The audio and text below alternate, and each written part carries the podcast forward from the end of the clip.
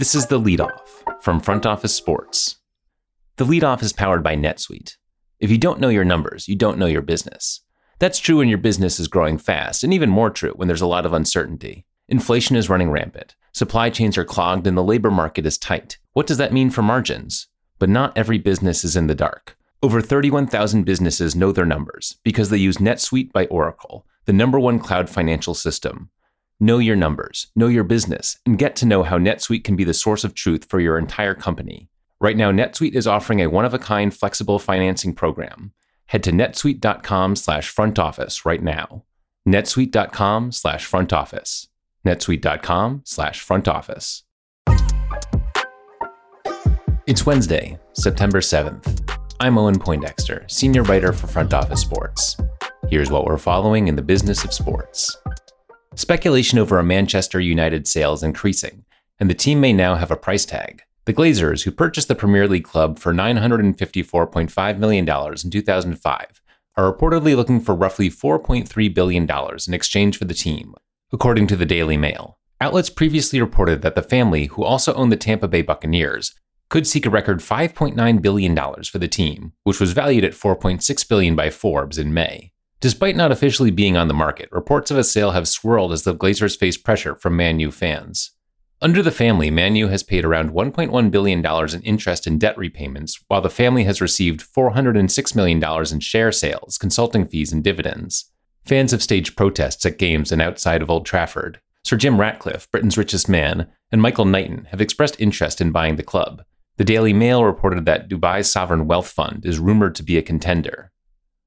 Over to college sports.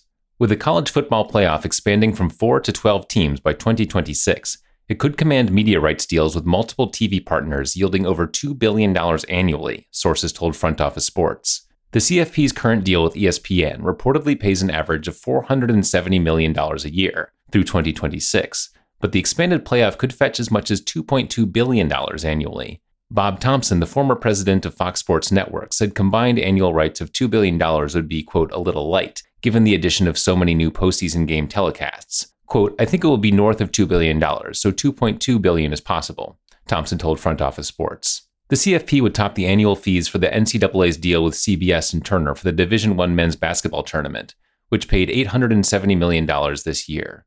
It would also usurp the Big Ten's latest mega deal, which will average more than $1 billion annually. Now, to big money and fast cars, a huge name in luxury cars, one widely rumored to be seeking an on ramp to Formula One, will hit the public markets in the coming weeks.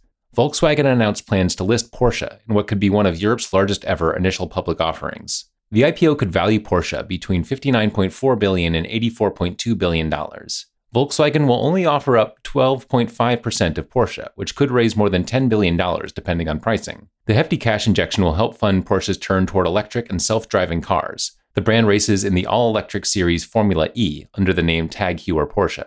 The Qatar Investment Authority indicated plans to purchase 4.99% of the company, according to Volkswagen. The sovereign wealth fund of the 2022 World Cup is also invested in Fanatics and one championship parent Group 1 Holdings.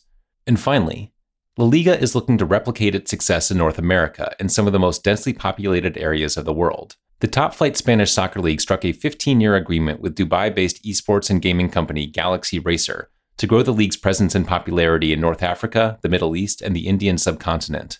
La Liga expects the pact to bring in $2.97 billion in revenue over the life of the contract. The 50 50 joint venture aims to grow La Liga's popularity and engagement in the regions and will act as the league's broadcast and media rights agency. La Liga said the areas collectively have more than 1.3 billion people under 30, a key target demographic for the league. Sports streamer DAZN announced Tuesday that it secured exclusive broadcast rights for Spanish women's soccer La Liga Profesional de Fútbol Femenino in a five year deal beginning with 2022 23. If you love the leadoff, you'll love Front Office Sports Pro. Front Office Sports Pro is a membership product that provides business leaders with actionable, timely insights on the most promising opportunities where sports meets industry. Sign up at frontofficesports.com/pro to become a member and receive cutting-edge research reports, access to the Pro Investor Directory, deal tracker, exclusive merchandise, and experiences among a community of like-minded professionals. Use the code LEADOFF for 10% off the annual subscription price. Thanks for listening to The Leadoff from Front Office Sports. Rate and review us on your favorite podcast platform, send us a screenshot on social media, and we'll send you some FOS merch.